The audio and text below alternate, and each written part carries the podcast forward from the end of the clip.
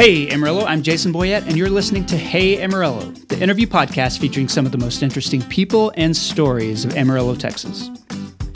This episode of Hey Amarillo is supported by Storybridge, an early childhood literacy program. In Potter and Randall counties, less than half of the children entering kindergarten are ready to learn to read. And this educational deficit, which starts at age five, can negatively affect a child's performance all the way up until the time they graduate, if they do graduate. Two years ago, Storybridge launched the Dolly Parton Imagination Library program to address this problem. Thanks to generous local donors, more than 6,000 children under five are now registered and receive a new age appropriate book in the mail every month at no cost to their families. Storybridge wants to expand the program to reach more than 10,000 area children. To give or get involved, visit storybridgeama.org to learn more. That's storybridgeama.org. And as part of this podcast partnership with Brick and Elm Magazine, I want to give a podcast shout out to Amarillo Angels, to the 100 Club of the Texas Panhandle, to Amarillo Children's Home, to the Amarillo Area Foundation, and to Heal the City. Those are all amazing organizations, and I hope you'll support them this season. Read the free e edition of Brick and Elm at brickandelm.com. Today's guest is Becky Murphy. Becky is a school social worker with AISD, where she focuses on homelessness among the local student population. And that's a big enough topic right there, but Becky just has so many interesting parts of her story. She herself grew up in poverty. She gained custody of her nieces and nephew when she was single and in her 20s and raised them. And to do that, she set aside her own career goals and spent nearly 16 years working as a sales manager in the beauty department of Dillard's and moved up into management positions. And only recently she returned to school to get a degree so she can do the work she's doing now, which is the work she always dreamed about doing. So there's a lot to appreciate about Becky's story, and I'm excited to give her the chance to share it here. Here's Becky Murphy. Becky Murphy, welcome to the Hey Amarillo podcast. Thanks for being here. Thank you so much for having me here. Yeah, absolutely. I'm I'm honored to have you. I want to start with you the same way I start with all of my guests, okay. and that's just to ask why you're in Amarillo. So, what brought you to this area in the first place? Oddly enough, I moved here to start a janitorial business whenever I was like 18 years old. Did you really? Yeah. Yeah. So that brought me to Amarillo. We had some family friends that were living up here and they owned a small janitorial business. And I decided to jump in with them and that's how I ended up here. I where did where were you from originally? Lubbock. Okay. Grew up in Lubbock and so not a too far of a distance. Right. And I hated it when I first got here. I was lonely and sad and didn't know anybody and ended up getting a job at do you remember the old crafters mall on georgia? Yes i do. Yep i went in there one day to get cheered up because i had no friends and they had a hiring sign on the door. And that changed everything because hmm. i was already making plans to get back to lubbock and started working at the crafters mall met friends and fell in love with the people here now, what happened to the janitorial business? That went by the. We ended up selling that. Okay. I got over that. I was doing that while I was going to school at Amarillo College, and so ended up going from Crafters Mall, going to school, going to Dillard's. During that time period, I adopted my niece and two nephews, and so life just happened. It got crazy, but did you it. like in high school? Did you have a plan for what you wanted your life no. to be, or were you? No, I didn't have a plan. Not at all. I really didn't. I was just, I, I knew in my heart from a very young age, I wanted to be in some sort of a helping field. I thought I wanted to be a school counselor or just a counselor. Mm-hmm. And so I knew I wanted to do something in that direction, but didn't have a clear path just yet. So Amarillo College really helped solidify that for me. Was there a desire for you to get out of Lubbock? And come someplace to start fresh. I mean, the the change from Lubbock to Amarillo is not a huge change. It's not like moving to the Metroplex or Denver or something. Right. Like, was that something intentional, or was it just the draw of here's a potential job I might? Have? It was just the like here's a potential job, okay. and we're just going to do something different, and why not? So that was the only reason that led me here. Hmm. Did you graduate from Amarillo College? Um, yes, I did. Okay. Yes, I did. What did you study there? Um, psychology. Okay. And then ended up getting my degree at WT, bachelor's degree in the WT, and then master's at the University of Arlington. Okay. So, And how much of that education has happened fairly recently? Oh my gosh, I just graduated Okay, with my master's. You just finished then. Yep, just now finished. So I, I took a detour, started at Amarillo College, ended up working full time at Dillard's and Mhm. stopped going to school, and then only started back in I think 2017. Okay. So and then just graduated. Okay, so let's let's fill in some of the uh, places there. You you mentioned Dillard's. You also mentioned that you adopted your niece and nephew. Is that right? Two nephews. Two yeah. nephews. So tell me how that happened and sort of why. Okay, so um, the short, less messy version Okay. is uh, my sister had a really bad drug problem and lost custody of her kiddos, and I took custody of those kiddos. So I was able to adopt them. Um, I was about 22 at the time. Did when- you have kids of your own at the time? Okay. No, now now I have had two kids of my own, but I didn't then. I was only 21, so um, got my niece and my two nephews, and I needed good income, and so that kind of derailed my path of like, okay, need to stop school for a little bit, need to have a serious job with benefits, and Dillard's was a an answer to a prayer at that time. So How old were the kids at that point? the youngest was four, just about to turn five, and seven and nine. So I, I'm trying to imagine you at age 22, no children, and then all of a sudden you have three children, including a nine year old. Yeah. How hard, like, was it just, I'm going to help my family? This is what I need to do? Or did you like wrestle with that decision? I didn't wrestle with it. I knew it was what I needed to do. Um, and, you know, I had been very close with them. And so it was just one of those things. I, I knew I needed it to do it. I knew it was going to be hard. It was. Mm-hmm. It was just, you know, when you're just in a situation and just every day you're just doing it because you have to do it. Not that I mean I had to do it, but Right, it was but just You're treading water. You're just trying to Yeah. keep your head above water. Yep. And so that's what that's what it was like. Were you married at the time? I was. I was married at the time, and so um, he was supportive, and we just knew like this is family. This is what we got to do. This is what we want to do, and um, it was a blessing being able to do it. So Tell me what that's like in your family now, having this sort of blended family with, you know, cousins living It's so- together, growing up together. I mean, what's that like? It's so weird because they're all grown now and and moved out of the house. My oldest nephew actually passed away a couple of years ago, Okay. and so that's been very hard and traumatic on our family. Um, but it is it's very weird because I've got a set of grown kids and little kids, so out of the house, out on their own doing their thing, and then my youngest is five, and so Wow. it's really weird uh, to do it twice. It's like I've got to parent Yeah. twice, you know. So they were all out of the house by the time I ended up having my own kids. So Mm. doing it twice. Tell me, looking back on that decision, now now that you have your own kids, now that um, you know they're grown, like how do you how do you think about that? Do you think about I I just did something hard that was necessary for me to do, or do you think, man, that was the best decision I would have made? Because it, I mean, it, it multiplied your family, I guess, your your parenting. I would have I would do it again in a heartbeat. I wish I had the knowledge now Mhm. that I have now back then. I don't I don't think I knew what I was getting into then. Um, I still would have done it again. But being a parent a second time around, you just learn so much, and my perspective on things is so different. I was just trying to. sur- We were all just trying to survive then, Yeah. and so I would do so many things differently, and it has changed my perspective now of what matters and what doesn't, big time as a parent. Right. So I'm grateful for that. And that's the kind of education that you only get from actually doing it, you know, Exactly. and so it, it probably does make you a better parent Oh, with the younger kids. Absolutely. And I would tell the older ones all the time, I'm like, I didn't know this then. I'm sorry. I, I know better now. I know better, so I'm doing better. But they get it. It's our first time doing this whole thing. Yeah. All of us. Which is that's true for every parent, every Right. young parent. You take a kid home from the hospital, even, and you're just like, I can't believe they're letting me do this. Yeah. I shouldn't be left alone. Yeah. Yeah.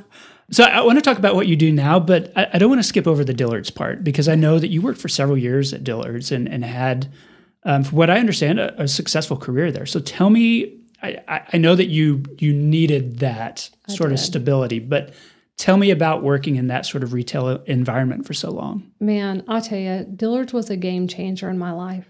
It really was for multiple reasons. I grew up poor. Almost everyone in my family was always poor. We worked minimum wage jobs. That's just what has happened for generation to generation in my family, pretty much. Um, Dillard's was a game changer. I had been working at Crafters Mall, and my old boss, Neva Wilson, was such a sweetheart. And she was like, you're going to take this this job because I didn't want to leave, but it was paying double what I was making. And I look at the girl that walked into Dillard's with no experience, very little confidence, knew nothing about makeup or selling, and it transformed me as a person. It hmm. really did. Being there, I learned so much about leadership, about makeup, about customer service, relationships, um, everything. I see the the woman that walked out of that store when I finally decided to leave and the girl that went in, it was night and day, you know, and retail's not for everybody, right? And it's it's hard and it's challenging. The biggest challenge now looking back is trying to do that with a family. Mm-hmm. You know, at the time I needed to do that, but I missed out on a lot of things too um, because it's retail, right? Right. So Black Friday and holidays, and that's when you got to be on when most everybody else is taking time off. But um, my time there, I got to be mentored by some of the smartest women I think I've ever met from the top down. We I just had great leadership almost. And I mean, every job has its hiccups, right? Like nothing was perfect, but um, I went from working at the Clinique counter. Okay. Just that's where I started. I went right in that Clinique. Why they hired me, I don't know, because I didn't know anything about makeup. But um, a friend of mine actually recommended me for the job and she was like you've got a great personality you should go to work for clinique and i, I did. And so i started there as just a, a beauty advisor at the Clinique counter and ended up becoming counter manager. I took a little bit of a step away with some issues that i was having with the kiddos at the time and then came back stayed there and got promoted to um, the area sales manager over cosmetics and fragrances. Okay. And so it was crazy, just a lot of personalities, um, a lot of goals to keep, just a lot of moving parts, but it was also awesome. How many years did that last? Let's see, I started in 2001, 2002, okay. and I left in 2017. Okay. What was your title at the end? Area sales manager, okay. cosmetics area sales manager. That's what I did there. So I'm I'm interested just because I know that the world of department stores has changed a lot. Mm-hmm. Especially, I mean, the period. I imagine you saw a mall, a Westgate Mall, in you know 2001, 2002. That was pretty thriving. Yeah, and then kind of saw some fluctuations. And I mean, Dillard's is a, a very big deal still. Yeah, uh, and and kind of a huge draw for the mall itself, but like that has changed a lot. So tell me, tell me how that sort of shifted it while has. you were there? I mean, I remember whenever I first started at Clinique, it would be free gift time, and you would have a line that wrapped around the corner. I mean, it was just bustling and it was awesome. Just the energy, the excitement. Um, I loved it. I really, really loved it. And throughout the years, watching it change and shift and seeing how us as beauty advisors and the store to survive really had to adjust. Mm-hmm. Places like Sephora that came in and all the online shopping that really started happening. We had to work much harder at making a relationship with our clients to get them to come back in because the foot traffic is not what it used to be. They did right. no longer just come in. We really had to find opportunities to get out into the community, make calls, make relationships to get people back in the doors or you weren't going to make your sales and the store wasn't going to survive. Even the expertise that you may have had at one point was supplanted by YouTube makeup tutorials yeah. and TikTok and, and all those kinds of things too. Oh, absolutely.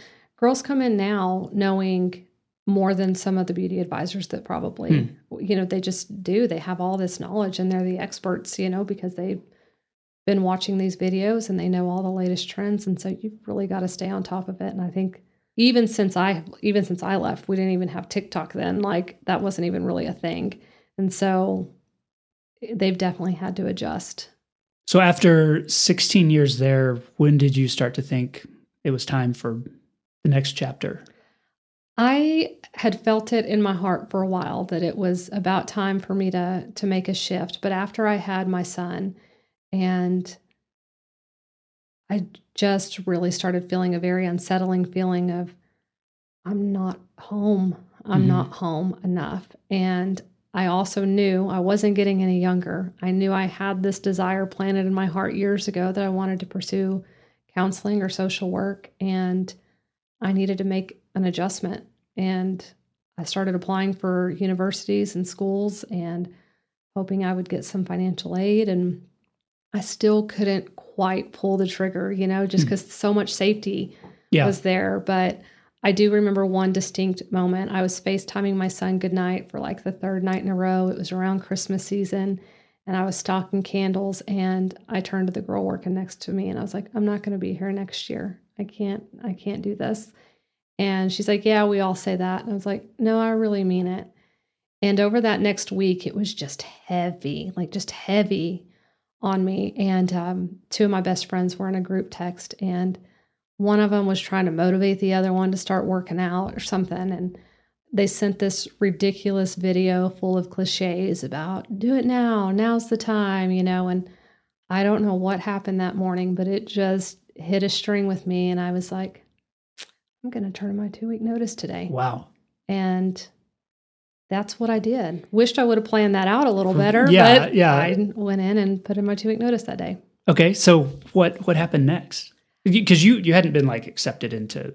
i, I, I mean, had- had you been accepted? I had been okay. accepted, but you know, it was at WT, so I was still trying to. I was like, okay, I can start off with like night classes, and I can do the. I was still trying to figure out what that was going to look like, but I had gotten some scholarships, and so it was making that decision just easier. Mhm. You know, those doors at least were opening up for me in the way of school, and so Was it hard to continue your education after having gone to Amarillo College so many years earlier, and then the jump back at WT? It was, you know, just this is why they say get school out of the way before you have kids because it was, it was that part was just absolutely challenging. And I loved Amarillo College and WT was a, a little shift, you know, it being a bigger university um, and having a, a one year old at the time. So it was definitely a shift. Your mind is older and not quite as sharp, but still glad I did it. Did you ever define for yourself what specifically you wanted to do? I mean, if you knew you wanted to get into helping or social work, that's still really broad. And so, how did you narrow down, okay, this is the path that I'm going to take? The advisors at WT really helped with that because I, you know, I initially thought, okay, I'm going to do counseling, and they kind of shifted me towards social work. Basically, you know, that I would have more job opportunities, kind of going that direction, and I would still be able to counsel and um, fall into that role. So that's why it guided me more in that direction. Okay. So, tell me about finishing up your university career and then moving into the work world. How, how did that happen?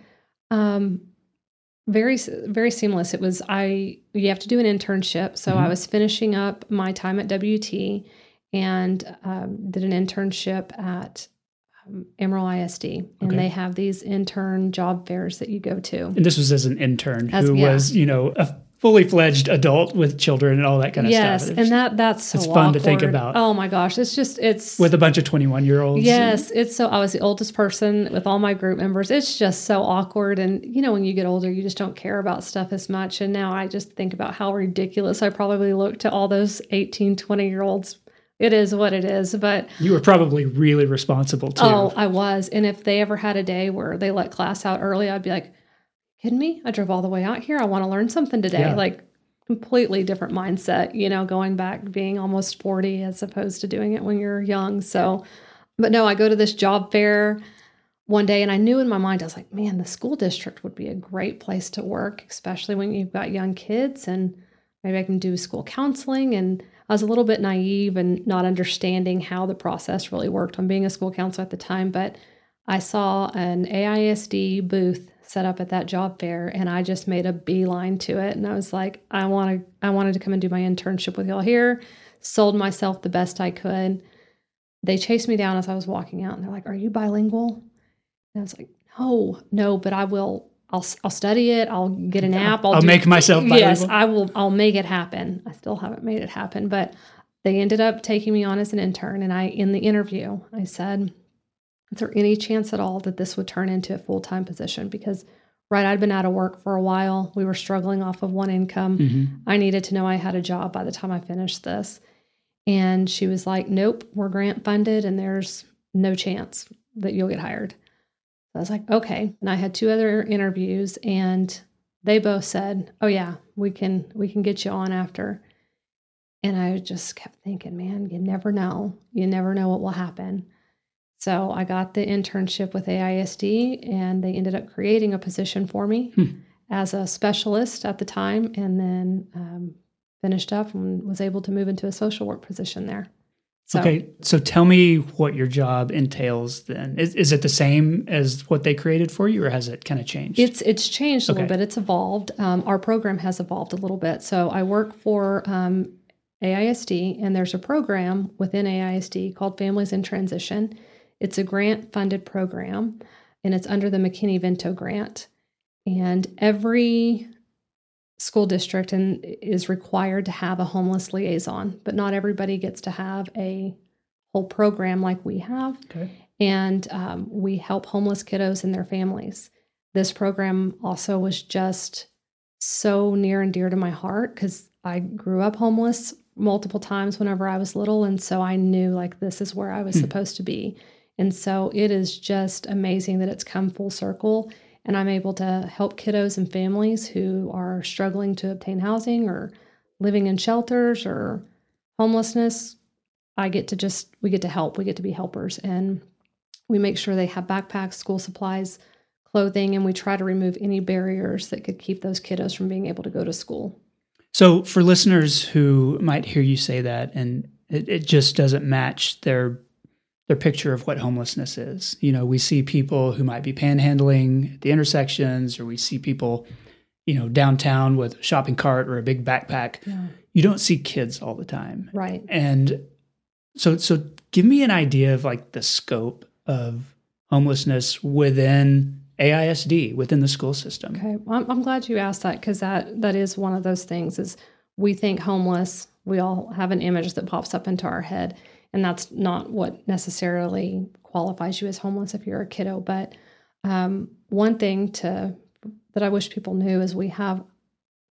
Don't quote me on this, but I believe the fourth highest homeless population for students in the state of Texas. Okay, So like per capita, yeah I guess. yeah so we're we're up there and i believe right now we're sitting at about 1200 students that are considered homeless under the mckinney vento definition of Okay. homeless and so homeless can be they're living in um, hotels or motels with their family maybe they're living doubled up um, mom's not in the picture and they're living with grandma or mom can't afford her own place and they're just living with another family um, of course it can be shelters, um, homeless shelters, domestic violence shelters.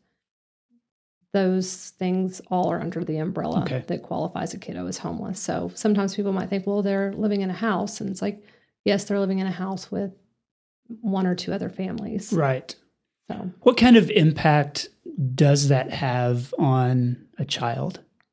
That instability, I guess. Um, there's a lot of children in poverty, mhm. but maybe they are living in a house that their family owns or that they rent, have a little bit more stability than even a homeless child. Yeah. Well, that is why I love this grant so much. Is it because it was designed to help give the kids stability at school when they might not have stability at home?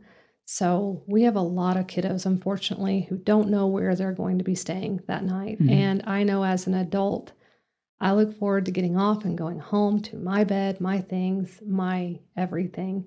A lot of our kiddos don't have that. And so they might not have the structure that they're able to get their homework done the way they're supposed to because they might be staying in the car till this amount of time till it gets too cold until they go into a house.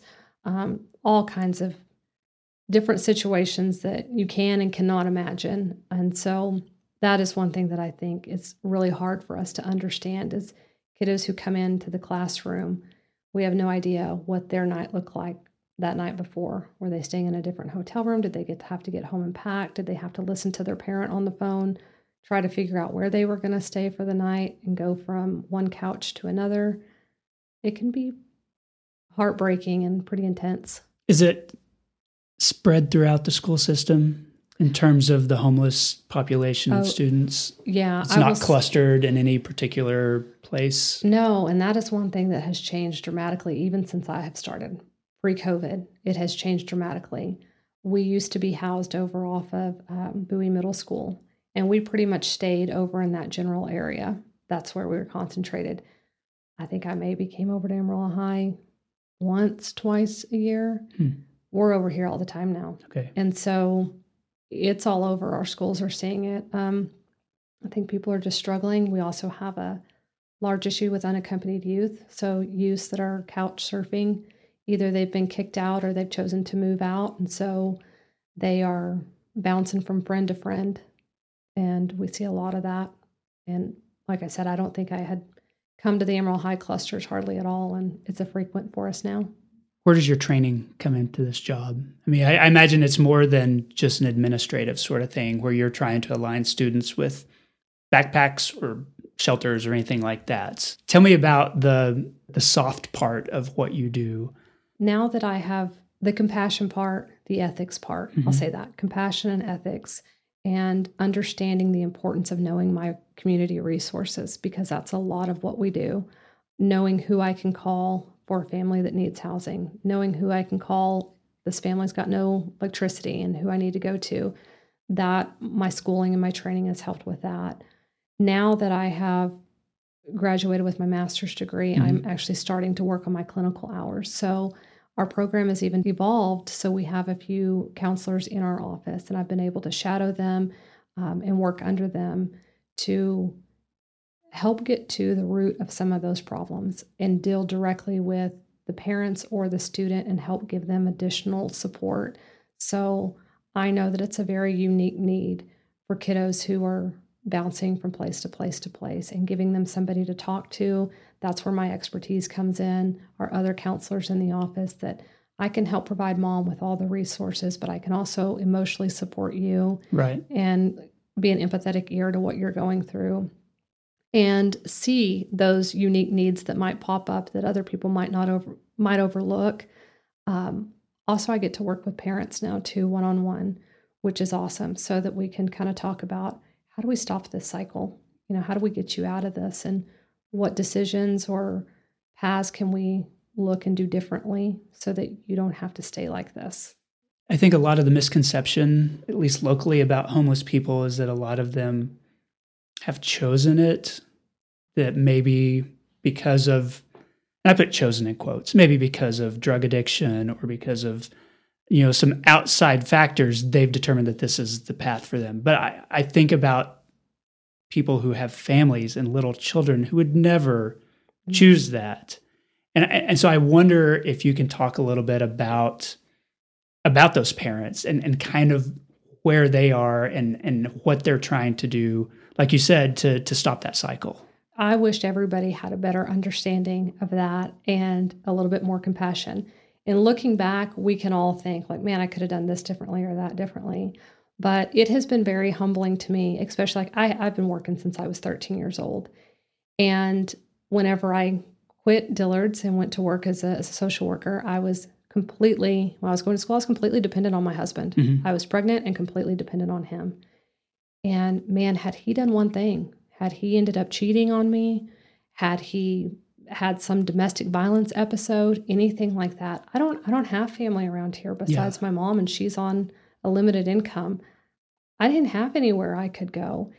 And it was eye-opening to see how vulnerable I was in those situations and how that happens to so many of our families that you're going through life, you think everything's great. Boom, find out dad's been having an affair. He moves out.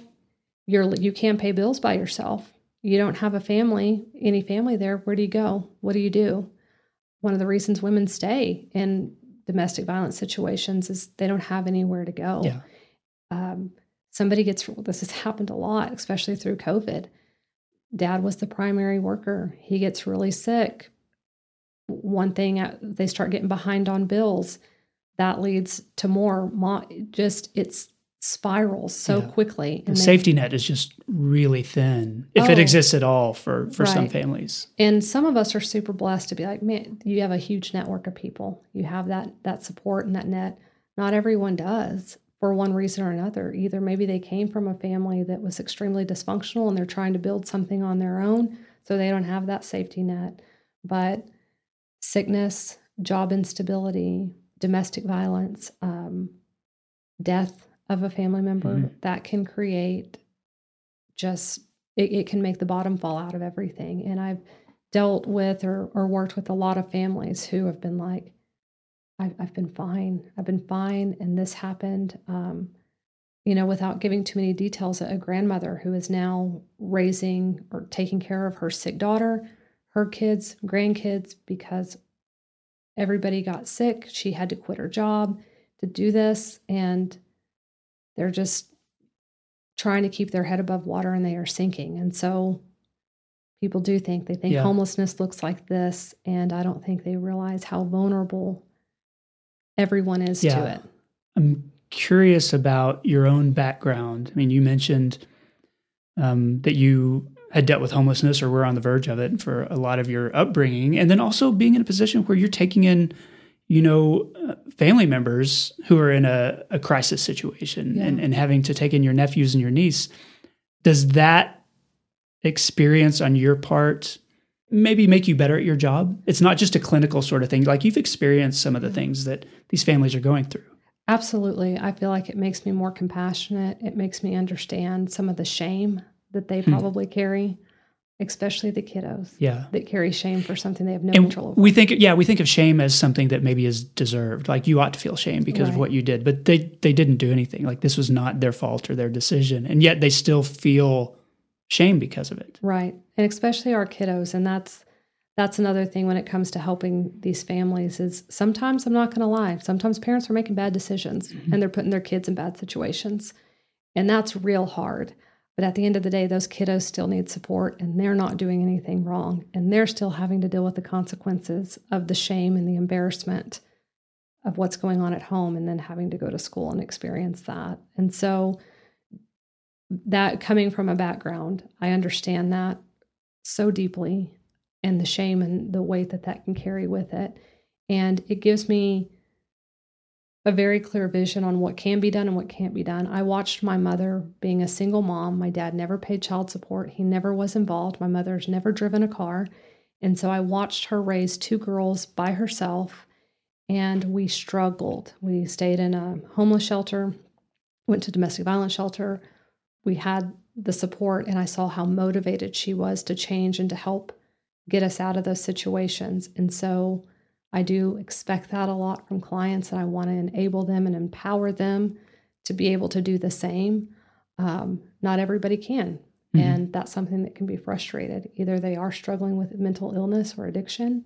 Um, and that, that can be one of the more frustrating parts of our job. But at the end of the day, I always think I am, regardless of what your parents are doing, I'm here for these kiddos. yeah I, I i want to close this section by asking you about your relationship to amarillo.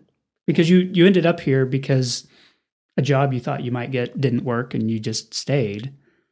Um, you've built a career here and yet your career involves seeing some of the uglier parts of the city. And yet you said at the beginning like you're glad to be here. Mhm. you you love this community. Tell me what you what you've learned or, or what what continues to keep you invested and involved here?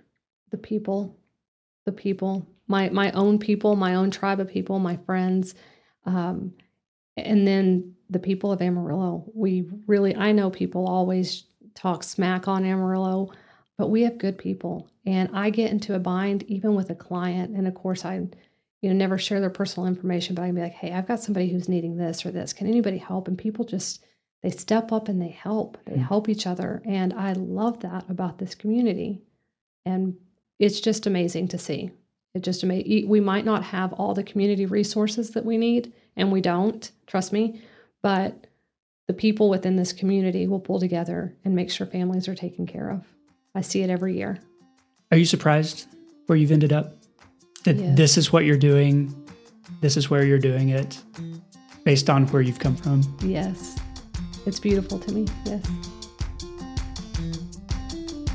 This episode is supported by attorney Dean Boyd. My son Owen was in a pretty bad wreck at Texas A&M right after we dropped him off for his sophomore year of college. The wreck wasn't his fault, but he got broadsided by another driver which rolled his car. The photos of it were just horrific. Owen climbed out the sunroof and he walked away from it, and we're so grateful for that. But his car was totaled and Owen was left with a shoulder injury.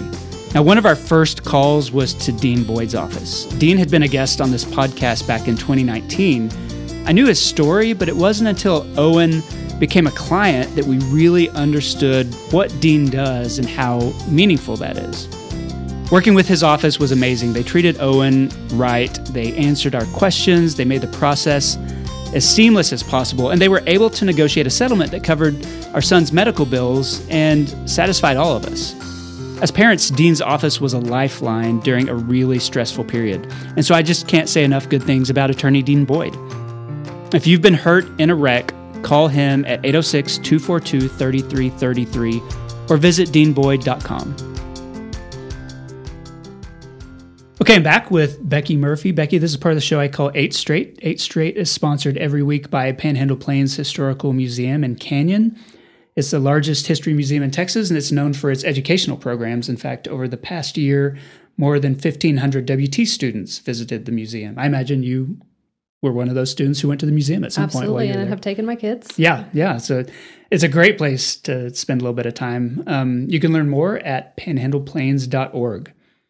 Okay, first question. When you think of Amarillo 10 years from now, what do you hope for?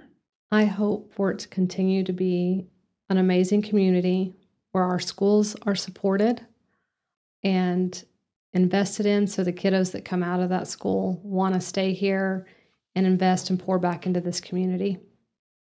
No, Okay. that's kind of broad, but That is broad. And, you know, when you say you want our schools to be supported, that used to just be a given. People would Yeah. support the schools. That's not always the case anymore. no, it's not. I know that there's a big trend towards homeschooling, and again, nothing at all against that and private schools. But I would hate for Amarillo to ever become like an inner city, have inner city schools. I want to see our community pouring into our Yeah. local schools so that the kids and the people that my kids are going to be growing up with are well educated and supported and well rounded. That's what I would love to see Amarillo 10 years from now. Yeah. I've, I've had conversations with people I know who live on the West Coast or the East Coast, and they ask me where I went to school, and I talk about going to public schools in Amarillo, and they just think that, really? Yeah. Like you, and I'm just like, we have a really good public school system here. we do. We do. and I want it to continue. Uh, yeah. So Okay, other than wind, what does this area have too much of?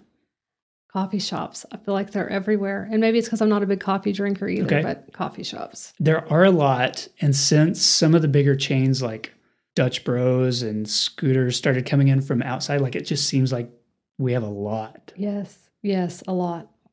even more than Starbucks, and we've got more Dutch Bros than Starbucks at this I point. know. think. And So- there's a new one that just popped up off of Western, and the line was backing up traffic the other day. And that's when I was like, oh, enough of these. There's a market for it, I Yeah, guess. I guess they wouldn't be coming. Okay, what does this area not have enough of? affordable housing. Hmm. We do not have enough affordable housing and shelters for women and kids. Okay, We have domestic violence shelters, but we don't have enough shelters, I believe. And also, we got a teen, if we have a teenager that's couch surfing or 16, 17 year old kid, there's no place for them to go if they don't have a home. There's no shelters like that. So what's behind the lack of affordable housing?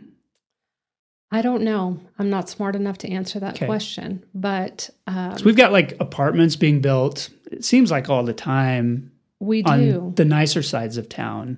We do. But that's a different economic structure than building apartments, you know, that are in more affordable areas, I guess. It is. I know I'm surprised by, you know, I might have a client who has a, a voucher for $1,800.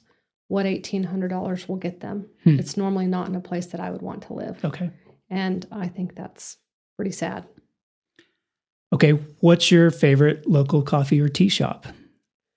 Water still, I, I, I love water still. Their water is tastes better than any water around. I love roasters too. But Okay. like I said, I'm not a big coffee drinker, but water still. Do you get the tea at Water Still? I'll get the tea Okay. or just their just water straight up so water? pure, but I also like their tea. Okay. Yeah. What's your favorite local restaurant? El Tejavan. All right. Love that place. Good authentic Mexican food. Do you go to the uh, location on Grand or the location near Tascosa? Near Tesco. So Okay. yeah. Love that one. Yeah, that's uh, yeah, it's always good there. What's the most underrated thing about living in Amarillo? You know, I thought a lot about this, and I really think that our ease of accessibility to almost everything. And that is one thing when I have family come to visit from out of town, they're like, like we're going to go to ALT. How long does it take to get there? And is it I'm like, no, we're just Yeah. going to go.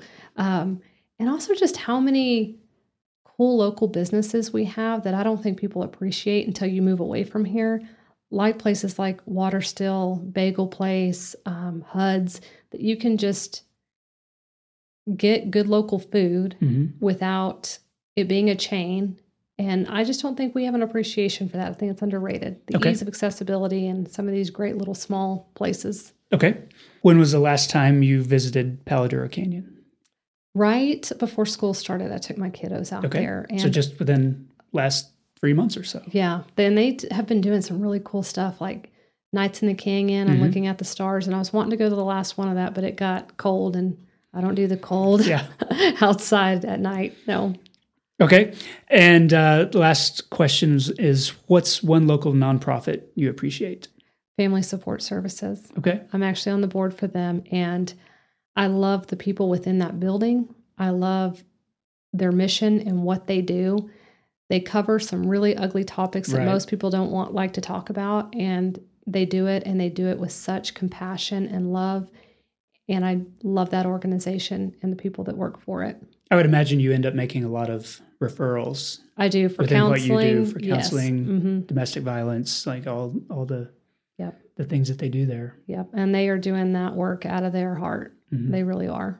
So Okay, well, that concludes the eight straight questions. I like to close by asking my guests to endorse something. So, what's one thing you would like listeners to know about or to experience? um, Amarillo College. Okay, ALT and Amarillo College, but Amarillo College, I feel like it is such a gem within our community. And I know a lot of towns have community colleges, but they, even as a resource for what I do now, they are so helpful in filling in gaps within our community, whether it be housing, education, and, and helping guide people onto a better life. So I love that school. okay. I'm a, a graduate of Amarillo College, so I appreciate that. Becky Murphy, thank you so much for being on the podcast. Thank you so Appreciate it. much. Thank you. And that concludes the episode. I want to say thanks again to Becky for the interview. Thanks also to Storybridge, to Attorney Dean Boyd, and Panhandle Plains Historical Museum for supporting this podcast. Thanks to Angelina Marie for editing the show every week. And thank you for listening. Hey Amarillo exists on a weekly basis because people listen to it. I know you're out there. Um, I want to make it great, compelling, well edited, all those things for the people who I know listen every week. And so thank you for that. And it's also here because of the local people who support it financially through patreon.com slash hey Amarillo. Hey Amarillo's executive producers include Patrick Burns, Jason Burr, Katie Linger, Cindy Graham, Barbara and Jim Witten, Corey Burns, Josh Wood, and Wes Reeves. This has been episode 331. My name is Jason Boyett, and I'll see you next week.